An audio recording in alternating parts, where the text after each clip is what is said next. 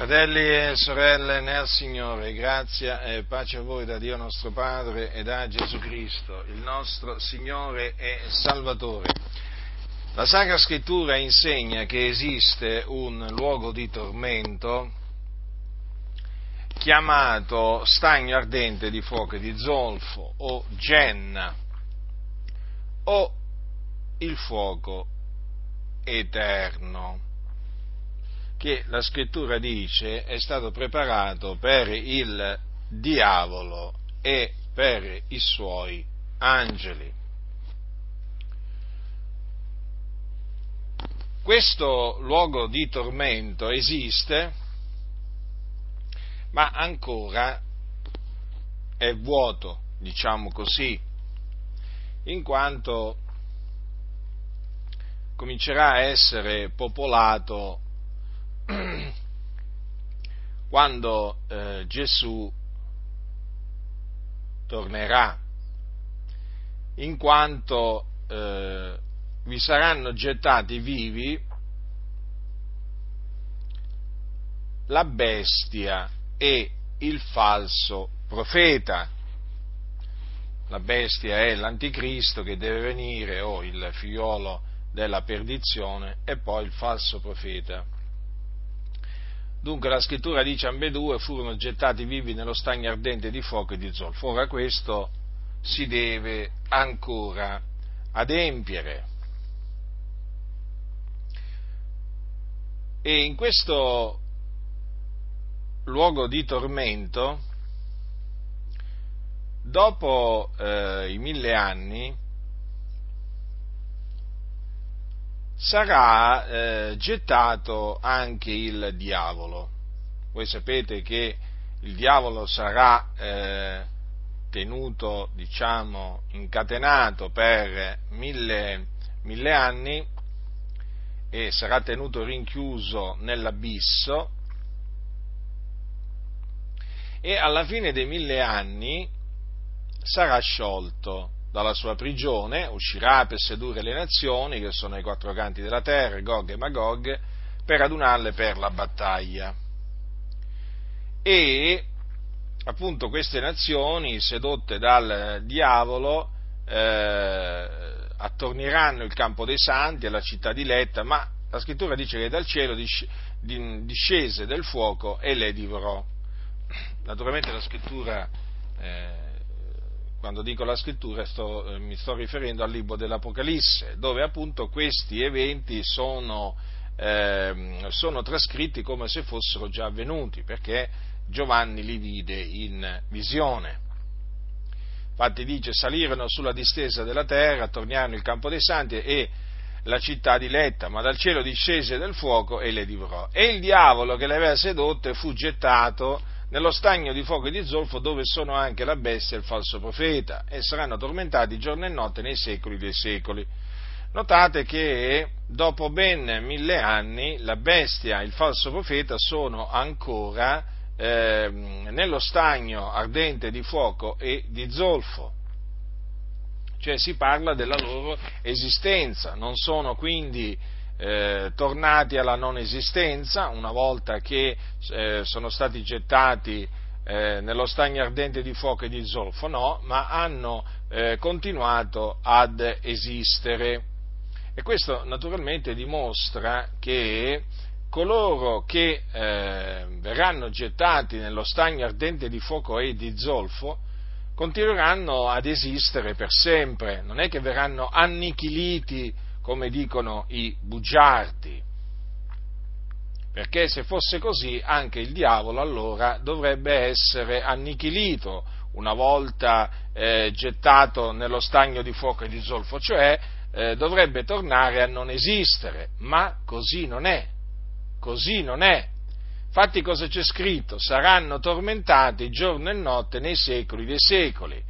Il fatto che la Scrittura parli di un tormento eterno è la prova che l'annichilimento che molti sbandierano nella loro ignoranza e stoltezza è una menzogna. Non esiste alcun annichilimento dei malvagi, perché appunto è chiamata così, questa falsa dottrina, l'annichilimento o annientamento dei malvagi. Secondo la cui dottrina, appunto, coloro che saranno gettati poi nello stagno ardente di fuoco e zolfo saranno consumati interamente dal fuoco e torneranno a non esistere. Ma se torneranno a non esistere, come dicono costoro, com'è possibile che ci sia scritto che saranno tormentati giorno e notte nei secoli dei secoli? Evidentemente perché non torneranno affatto a non esistere, ma continueranno invece ad esistere per l'eternità in quel luogo di tormento, e là saranno tormentati giorno e notte nei secoli dei secoli. Quindi la scrittura parla di un tormento eterno nel fuoco eterno. E difatti che sia un tormento eterno è confermato nel capitolo 14 del libro dell'Apocalisse, dove c'è scritto, un terzo angelo tenne dietro a quelli dicendo con gran voce: se qualcuno adora la bestia e la sua immagine, ne prende il marchio sulla fronte o sulla mano, beverà anche egli del vino dell'ira di Dio, mesciuto puro nel calice della sua ira, e sarà tormentato con fuoco e zolfo nel cospetto dei santi angeli e nel cospetto dell'agnello. E il fumo del loro tormento sale nei secoli dei secoli, e non hanno requie né giorno né notte quelli che adorano la bestia e la sua immagine, e chiunque prende il marchio del suo nome. Ora, voi sapete che quando sarà manifestato l'Anticristo, molti abitanti della terra lo adoreranno lui e la sua immagine. E chi sono coloro che adoreranno la bestia e la sua immagine? Sono quelli cui nomi non sono scritti fin dalla fondazione del mondo nel libro della vita dell'agnello che è stato immolato. Dunque loro l'adoreranno, ma notate che cosa dice la scrittura sulla sorte che attende coloro che adoreranno la bestia e le sue immagini, che prenderanno il marchio sulla fronte o sulla mano, e il marchio è il numero del suo nome, cioè il 666. Che cosa c'è scritto? Che costoro saranno tormentati con fuoco e zolfo nel cospetto dei santi angeli e nel cospetto dell'agnello. C'è scritto che il fumo del loro tormento sale nei secoli dei secoli. Perché si parla del fumo del loro tormento? Perché c'è un fuoco che arde, che arderà per sempre, che è appunto lo stagno ardente di fuoco e di zolfo, là c'è il fuoco. E dice anche: non hanno requie né giorno né notte quelli che adorano la bestia e la sua immagine. Quindi qui si parla di una privazione di riposo. E infatti cosa dice la scrittura? Saranno tormentati giorno e notte nei secoli dei secoli. Quindi, fratelli, questo luogo di tormento di cui parla la scrittura è un luogo reale, è un luogo orribile, è un luogo spaventoso. E proprio per questo molti oggi che si definiscono cristiani non ne vogliono sentire parlare e nemmeno ne vogliono parlare, perché loro ritengono che o non esiste, o se esiste appunto è meglio non parlarne per non spaventare le anime. Che vuoi, già il mondo è spaventato di per sé, mi dicono. Gli vai a parlare del fuoco eterno, ma questi scappano, e che scappino, è il nostro problema se scappano? È il nostro problema se rifiutano di ascoltare la parola di Dio, o è il loro problema? Chi ha orecchi da udire, udrà, chi non ha orecchi da udire, non udrà. Di chi è il problema? Di chi è il problema? Di chi suona la tromba? O di chi rifiuta di ascoltare il suono della tromba? A me risulta che il problema non sia di chi avverte, ma di chi viene avvertito e rifiuta l'avvertimento. E quindi al bando le ciance di questi impostori, che pur di non dire la verità, si inventano ogni sorta di sofisma, ogni sorta di ragionamento vano, perché il loro scopo non è quello di vedere le anime salvate, ma è quello di vedere i locali di culto pieno di persone e quindi implicitamente quello di vedere le casse piene di soldi, perché naturalmente, benché l'ingresso sia libero in questi luoghi di culto, poi alla fine te lo fanno pagare l'ingresso, perché ti mettono davanti il cestino dell'offerta, te lo mettono davanti al muso. E ci manca poco che non si spostano fino a che tu appunto non svuoti il tuo portafoglio, perché è quello che a loro interessa, il denaro delle anime, non l'anima delle persone. Non interessa niente a costoro della salvezza delle persone, infatti non li avvertono della fine che faranno, della fine orribile che faranno, se rifiuteranno di credere nell'Evangelo della grazia di Dio.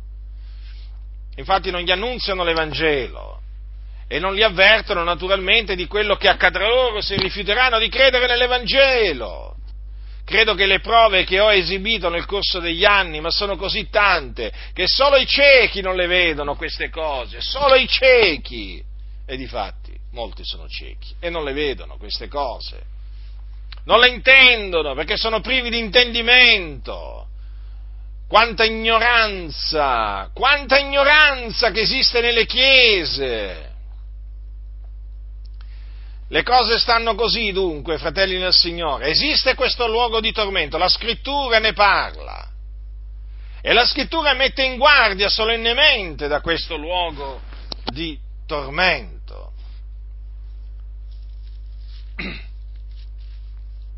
E guardiamo a coloro che saranno gettati in questo luogo di tormento a suo tempo. Dice il Signore: chi vince erediterà queste cose, io gli sarò Dio ed egli mi sarà figliolo. Sto leggendo dal capitolo 21 dell'Apocalisse. Ma quanto ai codardi, agli increduli, agli abominevoli, agli omicidi, ai fornicatori, agli stregoni, agli idolatri, a tutti i bugiardi, la loro parte sarà nello stagno ardente di fuoco e di zolfo, che è la morte seconda. Dunque c'è un giorno stabilito da Dio, nel quale i codardi, gli increduli, gli abominevoli, gli omicidi, i fornicatori, gli stregoni, gli idolatri e tutti i bugiardi saranno gettati nel fuoco eterno, ossia nella Genna, nello stagno ardente di fuoco e di zolfo, e là ci rimarranno per l'eternità. Questo avverrà alla fine del millennio, quando appunto ci sarà il giudizio davanti al trono di Dio, e dove appunto coloro che compariranno saranno giudicati secondo le loro opere, secondo le cose scritte nei libri, secondo le opere loro. E chiunque non sarà trovato scritto nel libro della vita, appunto, sarà gettato nello stagno di fuoco. E coloro appunto diciamo che fanno parte di questa lista che vi ho appena letto, appunto non hanno il loro nome nel libro della vita e dunque saranno gettati nel fuoco eterno e là vi saranno tormentati giorno e notte nei secoli dei secoli. Ora, fratelli nel Signore, considerate l'eternità, considerate la lunghezza dell'eternità. È naturalmente cosa, come si fa a considerare l'eternità? Nel senso che noi esseri finiti che appunto abbiamo avuto un inizio sulla faccia della terra, cioè considerare l'eternità è veramente cosa ardua, ma proviamo per un momento a pensare a questa eternità, questo spazio di tempo infinito, cioè che non ha fine. Cioè noi ci dobbiamo rendere conto, fratelli nel Signore, che coloro che saranno gettati in questo, nello stagno ardente di fuoco e di zolfo, ci rimarranno in quel fuoco eterno per l'eternità, cioè per un periodo di tempo che non avrà mai fine. Non è che possiamo dire che ci rimarranno per un secolo, 2 secoli, 3 secoli, che già sarebbe una punizione notevole, cioè 300 anni nel fuoco eterno, anche 1000 anni o 2000 anni, no, fratelli nel Signore, qui si parla dell'eternità, infatti è un fuoco eterno. È un fuoco inestinguibile, considerate, il Dio lo ha fatto inestinguibile, infatti l'ha preparato per il diavolo e i suoi angeli. Allora, il diavolo e i suoi angeli meritano di essere gettati nel fuoco eterno? Sì, certamente lo meritano. La bestia e il falso profeta meriteranno di essere gettati vivi nello stagno ardente di fuoco e di zolfo? Certamente, sono esseri malvagi. E allora, e quanto invece ai codardi, agli increduli, agli abominevoli, agli omicidi, ai fornicatori, agli stregoni, agli idolatri, a tutti i bugiardi, meritano essi di passare l'eternità in quel luogo di tormento, cioè nello stesso luogo di tormento, cioè il fuoco eterno? Sì, fratelli nel Signore, questo è il giusto giudizio di Dio che infliggerà a costoro. È tremendo. Noi spesso ci ricordiamo giustamente, naturalmente, vi sto biasimando per questo. Noi ci ricordiamo della vita eterna che Dio ci ha donato in Cristo Gesù e facciamo bene a ricordarcene, facciamo bene a parlare della gloria eterna che ci aspetta se persevereremo fino alla fine nella fede. Facciamo bene a parlare della nuova Gerusalemme, la santa città, nella quale appunto entreranno coloro i cui nomi sono scritti nel libro della vita. Facciamo bene, fratelli del Signore, facciamo bene, ma non dimentichiamoci che esiste anche una eternità per gli empi, perché sulla faccia della terra non esistono solo i giusti, ma esistono anche gli ingiusti, non esistono solo i salvati, ma anche i perduti, non esistono solamente i santi, ma esistono anche i peccatori, e dunque la sorte è differente. La sorte dei peccatori è differente, totalmente differente da quella dei santi. La sorte degli increduli è totalmente differente dalla sorte dei credenti. E la Scrittura ce lo mostra in maniera inequivocabile. E quindi è bene che noi facciamo questa distinzione tra la sorte che aspetta i santi e la sorte che aspetta i peccatori. perché come dice la Scrittura, queste sono parole di Gesù. Dice: questi se ne andranno a punizione eterna, quelli della sua sinistra, ma i giusti a vita eterna. Vedete dunque la differenza tra la sorte che aspetta gli empi, i maledetti da Dio, e i giusti, quelli che sono benedetti da Dio. Gli uni se ne andranno a punizione eterna, e gli altri a vita eterna. La differenza è netta, e questa differenza la Scrittura la rimarca, e noi la dobbiamo rimarcare, perché è giusto rimarcarla, perché è falso quello che dicono molti, che alla fine Dio salverà tutti perché è misericordioso, perché è buono. È falso. Il Dio salverà quelli che sono suoi, i suoi figlioli, coloro che credono nel nome del figliolo di Dio.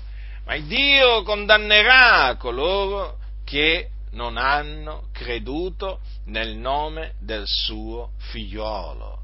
Infatti, dove sono gli increduli, sono tra coloro la cui parte sarà nello stagno ardente di fuoco e di zolfo, che è la morte seconda. Sì, ci sono pure gli increduli,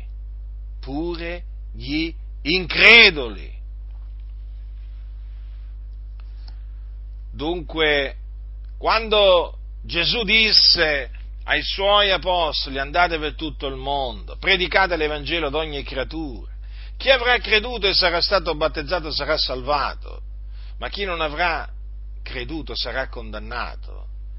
Che cosa fece chiaramente comprendere? Che non tutti saranno salvati, Saranno salvati i credenti, ma quanto agli increduli, essi saranno condannati. E difatti gli increduli li troviamo nel libro dell'Apocalisse, ma dove li troviamo?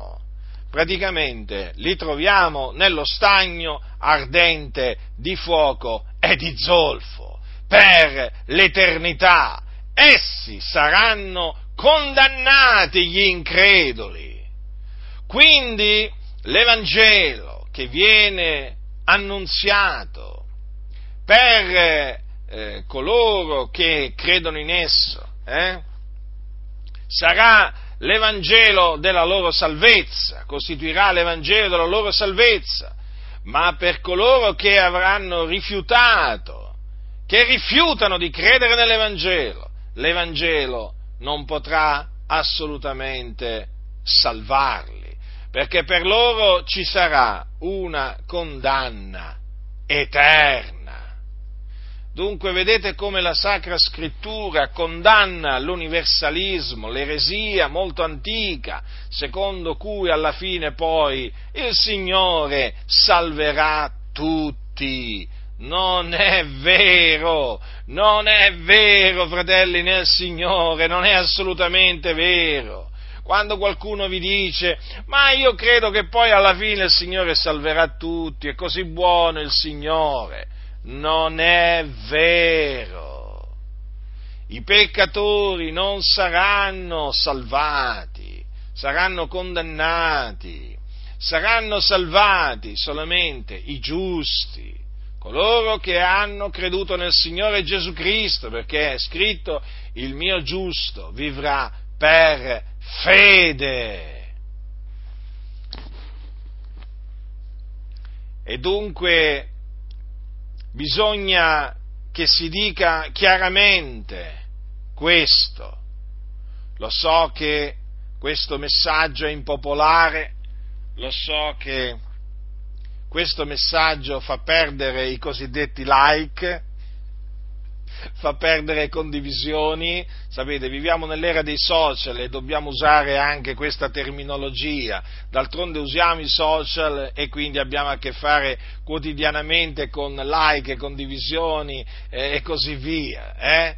Questo messaggio non è gradito a molti che si definiscono cristiani, vogliono sentire parlare solamente dell'amore di Dio, della bontà di Dio, vogliono sentire parlare solamente della misericordia di Dio, ma per quanto riguarda la giustizia di Dio e i suoi giudizi e le condanne che il Signore poi infliggerà in quel giorno ai peccatori, tra cui appunto gli increduli, no, di quelle cose non si deve parlare, secondo costoro, perché queste cose spaventano, e non bisogna spaventare le persone, capite? Non bisogna spaventarle, e quindi praticamente bisogna dire ai peccatori di non leggere la Bibbia, bisogna dirgli, sì, stando così le cose, noi dovremmo dire ai peccatori, non vi azzardate a leggere la Bibbia, perché la Bibbia è un libro spaventevole, la Bibbia spaventa i peccatori, eh? Ma vi risulta che la Bibbia spaventa i peccatori? È come se spaventa, i peccatori sì, che vengono spaventati, basta che si mettano a leggere il libro dell'Apocalisse, e veramente gli va via il sonno ai peccatori, Cioè, stando al ragionamento di costoro, secondo la logica perversa di questa gente, è chiaro che noi dovremmo sconsigliare le persone del mondo a leggere la sacra scrittura. Quindi se un peccatore mi dovesse dire, ma sai Giacinto, mi piacerebbe leggere il libro dell'Apocalisse, io che cosa gli dovrei dire? Secondo la logica di costoro, no, che fai? Ma che ti metti a leggere il libro dell'Apocalisse? Ma veramente? Ma vuoi farti del male? Ma vuoi veramente essere spaventato? No, non devi leggere il libro dell'Apocalisse. No, il libro dell'Apocalisse per un peccatore non bisogna farglielo leggere, bisogna fare di tutto per non farglielo leggere il libro dell'Apocalisse. Ma che ragionamento è? Ogni scrittura è ispirata da Dio, se il peccatore viene spinto da Dio ad aprire la Bibbia, a leggere il libro dell'Apocalisse, ma che legga il libro dell'Apocalisse, che si spaventi, che si getti in ginocchio davanti al Signore, si ravveda, confessi i suoi peccati al Signore e creda nell'Evangelo della grazia, invocando il nome del Signore Gesù Cristo, e sia salvato dai suoi peccati, riconciliato con Dio, ma che si spaventino i peccatori. Il nostro desiderio è che i peccatori si spaventino. In che senso? Nel senso che desideriamo che siano salvati. E quindi se prima di essere salvati si spaventino, ma che si spaventino. Poi, quando non credessero nell'Evangelo, ma che si spaventino pure però. È giusto che vivano una vita nello spavento, gli empi, perché sono dati all'impietà, sono dati al male, quanta malvagità che esiste nel mondo. D'altronde, l'empio è senza pace l'empio. Guai all'empio, la scrittura gli dice, male gli incoglierà. Non v'è pace per gli empi, dice il mio Dio, non c'è pace per gli empi. Ricordatevelo sempre questo, fratelli del Signore, perché l'empio è senza Cristo, l'empio è senza Dio.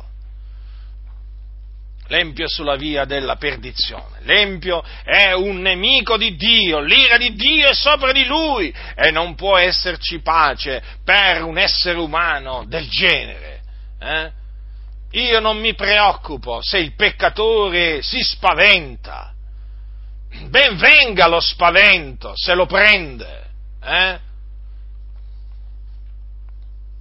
Quanti si sono spaventati leggendo le scritture o ascoltando una predicazione fatta come si conviene e hanno invocato il Signore per la loro salvezza e benedicono quel giorno quando il Dio li ha spaventati. E invece qua ci dobbiamo sentire dire, non predicare il ravvedimento, nemmeno il ravvedimento devo predicare, ma nemmeno il ravvedimento devo predicare, già, perché sennò si spaventi le persone. Quindi non dovrei dire ravvedetevi. Cosa dovrei dire invece? Rimanete così come siete, che il Signore vi accetta così come siete, effeminati, omosessuali, ladri, ubriachi, oltraggiatori, avari, fornicatori, il Signore vi accetta così come siete, empi, non vi preoccupate, non dovete cambiare vita, il Signore è buono, vi benedirà grandemente, questo dovrei dire ai peccatori, quindi dovrei aiutarli ad andare all'inferno, è chiaro, se questo fosse il mio messaggio, li aiuterei ad andare all'inferno, vergogna, vergogna, veramente in mezzo alle denominazioni c'è veramente un covo di serpenti, di scorpioni, e veramente si camuffano da servi del Signore, ma non sono altro che servi del diavolo, che fanno l'opera del diavolo, il padre e il padrone loro, ingannando le anime, nascondendogli la verità e portandole, conducendole proprio all'inferno. Stanno andando assieme veramente all'inferno tanti pastori e tanti membri di chiesa che sono sulla via della perdizione, si gabbano l'un con l'altro, si lusingano l'un con l'altro, e stanno andando all'inferno, molti già sono andati all'inferno e altri li seguiranno, perché appunto costoro sono empi. Uomini, donne, senza Cristo, senza Dio nel mondo. Ma a noi non interessa la gloria degli uomini, a noi non interessa di piacere agli uomini, a noi interessa la gloria che viene da Dio, a noi interessa di piacere a Dio.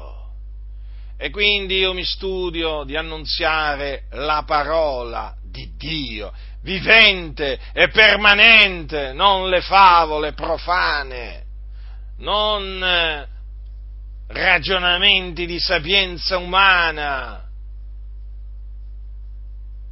ma la parola della buona novella, che è potenza di Dio per la salvezza d'ognuno che crede. Perché in essa è rivelata la giustizia di Dio da fede a fede, secondo che è scritto: ma il giusto vivrà per fede. Predico Cristo e Lui crocifisso per i nostri peccati, è risuscitato dai morti il terzo giorno a cagione della nostra giustificazione. Non mi vergogno di annunziare questa parola, perché questa parola è la parola che rigenera l'uomo che è morto nei suoi peccati, lo vivifica, è la parola che giustifica l'uomo, è la parola che santifica l'uomo, è la parola che affranca lo schiavo, lo affranca dal peccato e lo strappa al fuoco dove egli è diretto, sia al fuoco dell'Ades che al fuoco naturalmente della Genna. Il fuoco dell'Ades è il fuoco di quel luogo di tormento comunemente conosciuto come inferno, nel quale vanno le anime dei peccatori quando muoiono. Ecco, il peccatore quando viene salvato dal Signore Gesù Cristo, nel momento in cui crede nell'Evangelo, viene proprio strappato dal fuoco dove egli è diretto, dal fuoco dell'Ades. Sì, fratelli nel Signore, perché i peccatori sono diretti in quel fuoco, vanno in quel fuoco quando muoiono, ci va la loro anima, vanno là, sì, nell'Ades, dove c'è il fuoco che arde. E poi, naturalmente, nel giorno del giudizio risusciteranno in risurrezione di condanna per essere giudicati secondo le loro opere e gettati nello stagno ardente di fuoco e di zolfo che è la morte seconda. Quale orribile fine, dunque, aspetta i peccatori? E io cosa dovrei fare? Davanti a questa moltitudine di peccatori che giorno dopo giorno sprofonda nelle fiamme dell'inferno, io dovrei dire loro: non vi preoccupate, il Signore vi ama così come siete, vi accetta così come siete, Dovrei dirgli questo, ma lungi da me il lusingare i peccatori vanno avvertiti, al peccatore va predicato il ravvedimento, va predicato l'Evangelo, il peccatore va esortato a ravvedersi, a credere nell'Evangelo della grazia, per essere salvato, giustificato, riconciliato con Dio, altrimenti se il peccatore non crederà nel Signore Gesù Cristo, per lui non ci sarà alcuna speranza di salvezza. Quando morirà, sprofonderà nelle fiamme dell'inferno. Questo è quello che va detto.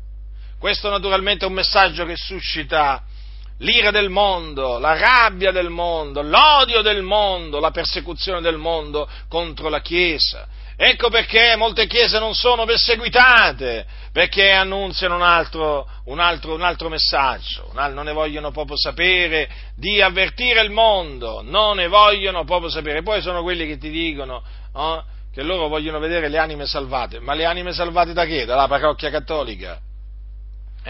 Dalla parrocchia cattolica per venire nella vostra parrocchia, dove non c'è il prete, ma c'è una sorta de facsimile, qualcosa simile al prete che si chiama pastore, e più o meno anche lui, domenica dopo domenica, anche lui c'ha il suo messale, anche lui c'ha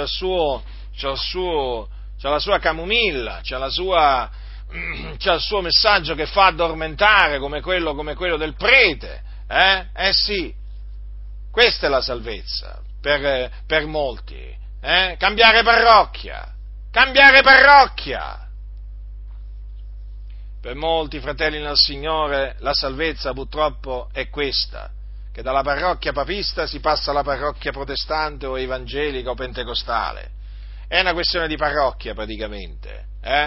Tu basta che cambi parrocchia e sei salvato. Ah, quello è un caro fratello. Perché è un caro fratello? Perché dice che crede in Gesù. Ah sì? Ah, crede in Gesù. Pure i cattolici credono in Gesù. Non ho ancora trovato un cattolico che mi abbia detto non crede in Gesù. Ma pure i mormoni credono in Gesù. Ma pure i testimoni di Geova dicono io credo in Gesù. Ormai per molti basta che uno dice credo in Gesù e quello è già un fratello. E quello è già un fratello. Che vergogna! Che vergogna! Molti non sanno nemmeno cosa significa credere in Gesù. Difatti poi ci si ritrova denominazioni piene proprio di persone che dicono di credere in Gesù ma non sono salvate. Come mai? Perché non credono nell'Evangelo. Come i cattolici romani. Quando gli chiedete, tu credi in Gesù? Come? Come se ci credo, fa? Ma io ci credo da quando facevo il chirichetto, ti dicono, ma io ci credo da una vita, quando facevo le elementari, io andavo a catechismo, io credo in Gesù. Poi naturalmente cominci a fargli altre domande, in sostanza gli chiedi se crede nell'Evangelo e ti dice che in sostanza alla fine non ci crede perché non ha la vita eterna, non ha la remissione dei peccati. E dunque, quel credere in Gesù è un'affermazione fasulla, perché poi messa alla prova costoro, diciamo, risulta che sono dei bugiardi. Nelle denominazioni protestanti è la stessa cosa. Dicono tutti di credere in Gesù, ma solo un piccolo numero credono veramente in Gesù Cristo, fratelli del Signore. Molti evangelici sono dei cattolici romani, dei diversamente cattolici. Sono un po' come i cattolici romani, solo che hanno l'etichetta diversa, no? Si chiamano evangelici, sono conosciuti come evangelici, ma alla fine sono come i cattolici romani, sono increduli, sulla via della perdizione, sono sulla via che mena nel fuoco dell'Ades, prima, e poi nel fuoco della Genna.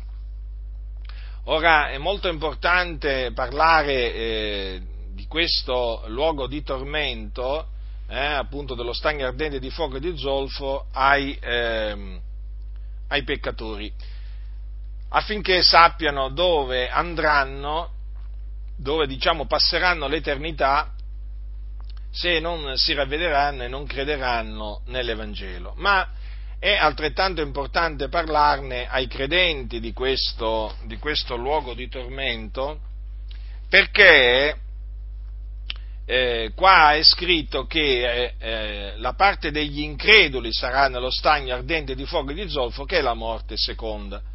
Dunque, siccome che un credente può diventare un incredulo, è chiaro che è giusto che la Chiesa sia avvertita, i credenti siano avvertiti da questo luogo di tormento, perché là appunto saranno gettati in quel giorno gli increduli. Ecco perché nell'epistola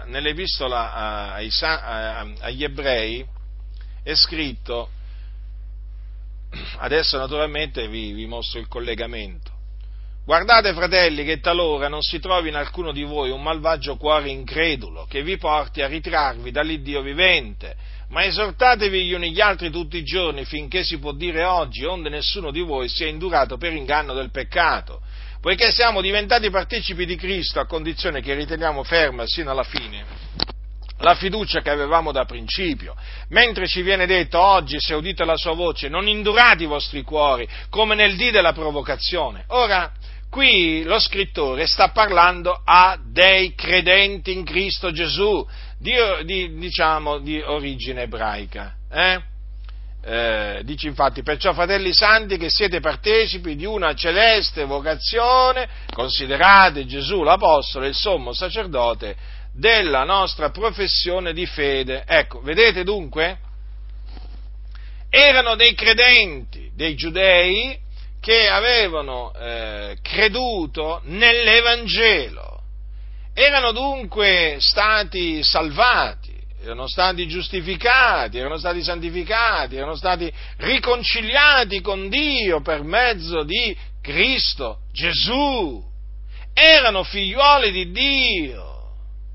Vedete, li chiama fratelli, fratelli santi, erano partecipi di una celeste vocazione, ma lo scrittore li mette severamente in guardia dal tirarsi indietro, cioè dal diventare increduli.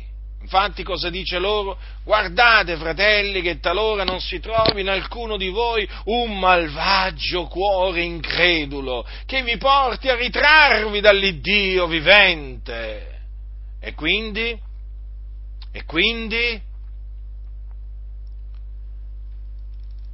questo conferma che un credente può diventare un incredulo, rinunziando alla fede. Ecco perché è scritto: il mio giusto vivrà per fede, e se si tira indietro l'anima mia non lo gradisce. Esiste questa possibilità che un credente smetta di credere, cioè che non creda fino alla fine, ma che a un certo punto si trae indietro, quindi smette di credere. Qualcuno dirà: com'è possibile? Esiste questa possibilità, altrimenti la Scrittura non conterrebbe questo, come anche altri ammonimenti severi, altrimenti perché ci sarebbe scritto più in là: studiamoci dunque ad entrare in quel riposo onde nessuno cada, seguendo lo stesso esempio di disubbidienza. E quell'esempio di disubbidienza è quello degli ebrei, ai quali fu annunziata una buona novella, ma la parola udita non giovò loro nulla, non essendo stata assimilata per fede da quelli che l'avevano udito, perché Dio parlò loro, comandò loro di prendere possesso della terra che aveva promesso ai loro padri, ma essi rifiutarono di credere nella parola di Dio. Allora Dio si disgustò di quella generazione e li fece perire nel deserto senza farne entrare nel suo riposo. E quindi quello è l'esempio di disubbidienza che noi dobbiamo stare attenti a non seguire, ma è posto là come monito. Ecco perché dice lo scrittore: siamo diventati partecipi di Cristo a condizione che riteniamo ferma sino alla fine la fiducia che avevamo da principio. Quindi saremo salvati a condizione che persevereremo sino alla fine nella fede, nel figliolo di Dio. Guai a coloro che si tireranno indietro, lo faranno a loro perdizione. Infatti dice lo scrittore, noi non siamo di quelli che si traggono indietro a loro perdizione. Quindi quei credenti che si tirano indietro lo fanno a loro perdizione. Ciò che li aspetta dunque che cos'è? La salvezza? No, la perdizione. E quindi quando muoiono costoro dal cuore malvagio incredulo, quando muoiono se ne vanno all'inferno, nelle fiamme dell'inferno. Quantunque un giorno abbiano creduto, ma non avendo perseverato fino alla fine, vanno là dove vanno coloro, assieme, praticamente vanno assieme a coloro che non hanno mai creduto nell'Evangelo. Vedete dunque? Eh sì, perché anche loro sono diventati increduli. Infatti dice, se si tira indietro, l'anima mia non lo gradisce, è gradito solo il giusto, colui che vive per fede. Badate bene che il Signore non si compiace in coloro che si tirano indietro. Ma, dice lo scrittore agli ebrei, noi siamo di quelli che hanno fede per salvar l'anima. Ecco dunque che la scrittura ci dice che affinché il credente possa essere salvato alla fine del suo corso nel regno celeste del Signore, è indispensabile che egli serbi la fede come fece l'Apostolo Paolo, che infatti alla fine del suo corso disse: ho serbato la fede. E dunque, fratelli nel Signore, serbate la fede fino alla fine, in mezzo alla prova non tiratevi indietro, Guardate sempre al Signore, duce perfetto esempio di fede. Guardate a Lui, fratelli nel Signore. Non guardate né a destra né a sinistra, guardate a Gesù, per poter veramente essere salvati nel regno del Signore. E altrimenti, se vi tirerete indietro, rinuncerete a Cristo.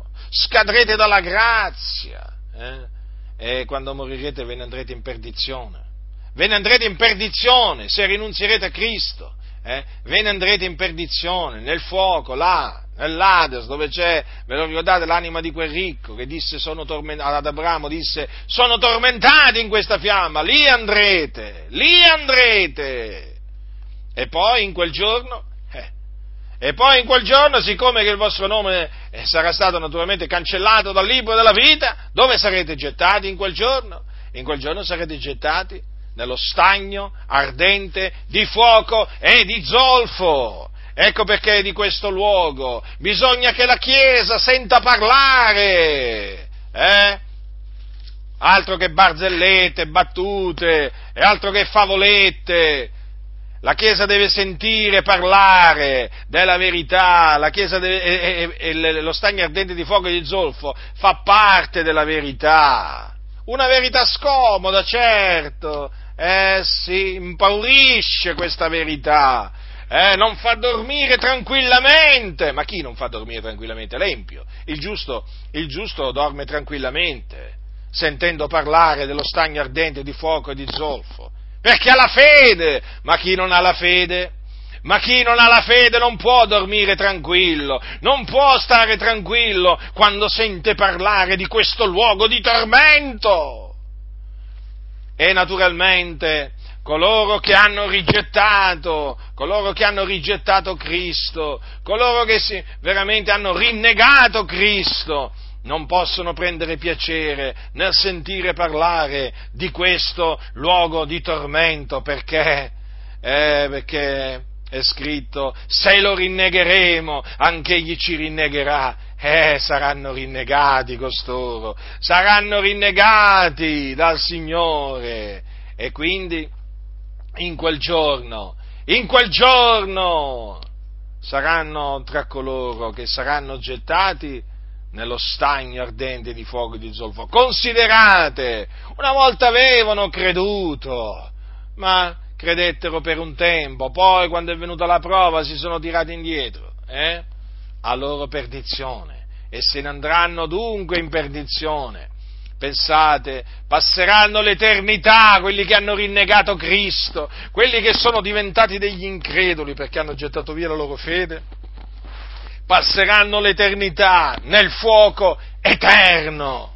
Fratelli nel Signore, non bisogna allora avvertire la Chiesa di Dio, in questo periodo così difficile, ma così difficile, dove il bene viene chiamato male, il male viene chiamato bene, i giusti vengono trattati come se avessero fatto l'opera dei malvagi, i malvagi vengono trattati come se avessero fatto l'opera dei giusti, denominazioni dove regna l'iniquità, l'ingiustizia, abominazioni dopo abominazioni, e poi si presentano con quella faccia, con quel sorriso stampato sulla loro faccia, falso veramente, ma così falso. Io quando vedo questa gente sorridere veramente, mi sembrano i coccodrilli, che sembra quando aprono la bocca ti stiano sorridendo, ma ti vogliono veramente sbranare se potessero, Questa veramente è gente di cui non ti devi fidare nemmeno quando sorride, anzi ti dirò di più, manco quando piangono, perché fanno finta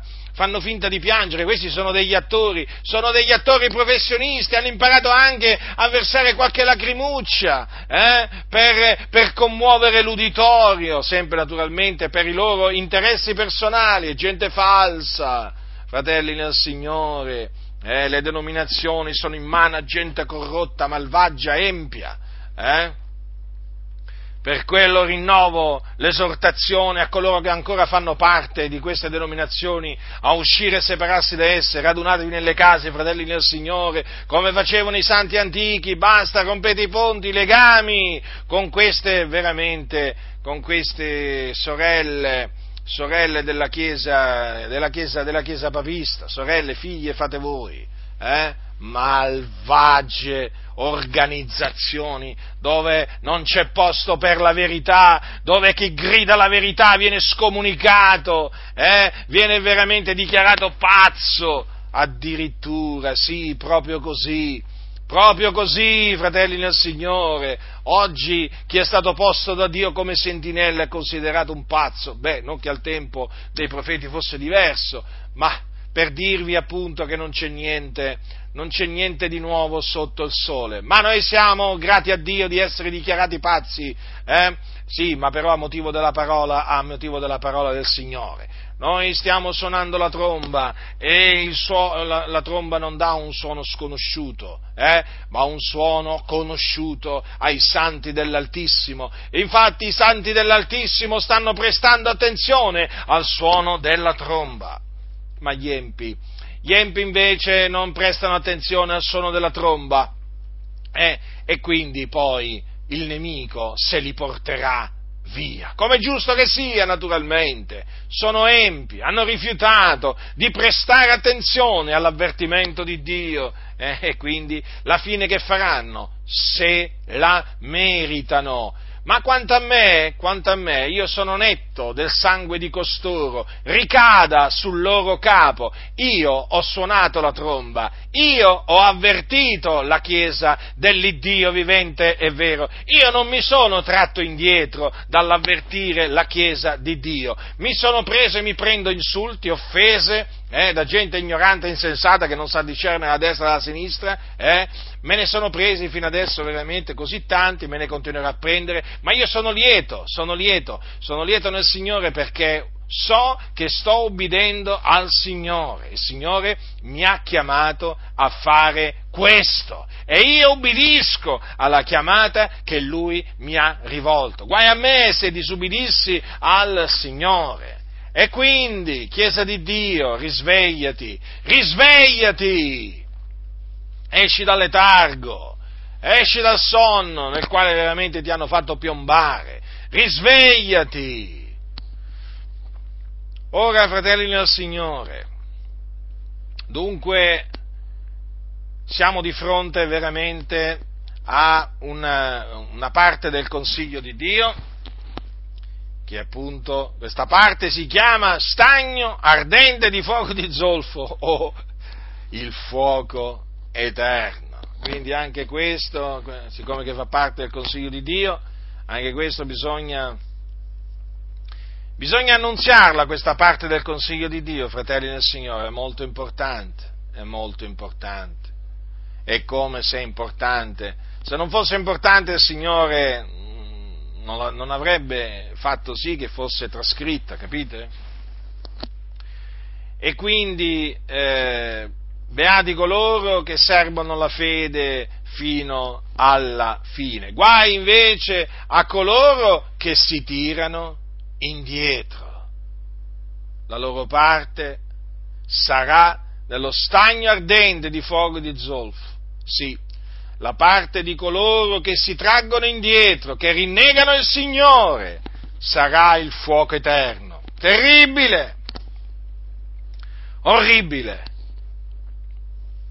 Che veramente vengano i brividi a tutti quanti, fratelli nel Signore, che veramente tutti noi tremiamo davanti a Dio, mettiamoci a tremare davanti al Signore, perché il nostro Dio è un fuoco consumante, il nostro Dio è il terrore di Isacco, il nostro Dio è tremendo sopra tutti gli dèi, e molti, sapete, quando sentono parlare del fuoco eterno ridono, scherzano, fanno le battute, le barzellette.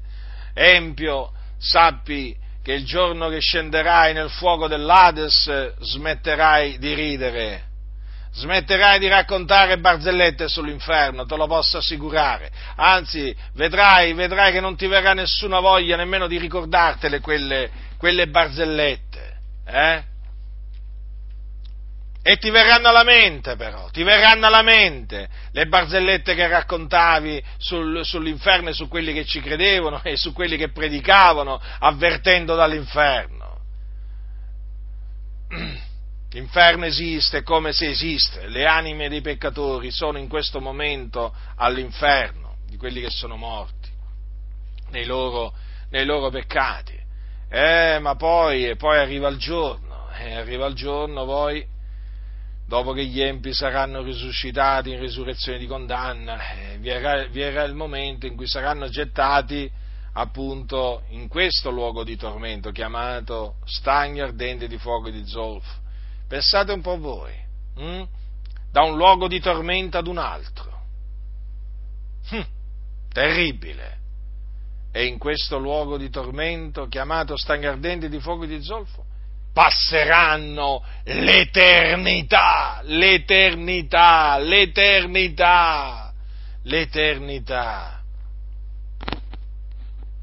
nei secoli dei secoli saranno tormentati giorno e notte, il fumo del loro tormento salirà,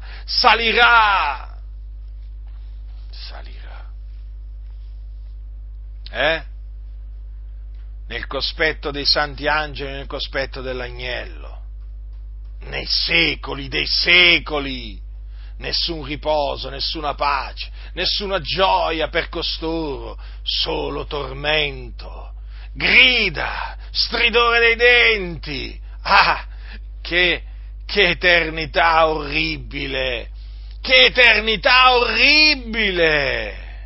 e dunque, fratelli, ricordiamoci della grande salvezza che Dio ci ha conferito, ci ha dato nella sua misericordia, una salvezza che non meritavamo, una salvezza che abbiamo ottenuto per grazia, mediante la fede nell'Evangelo del Signore Gesù Cristo, Sì.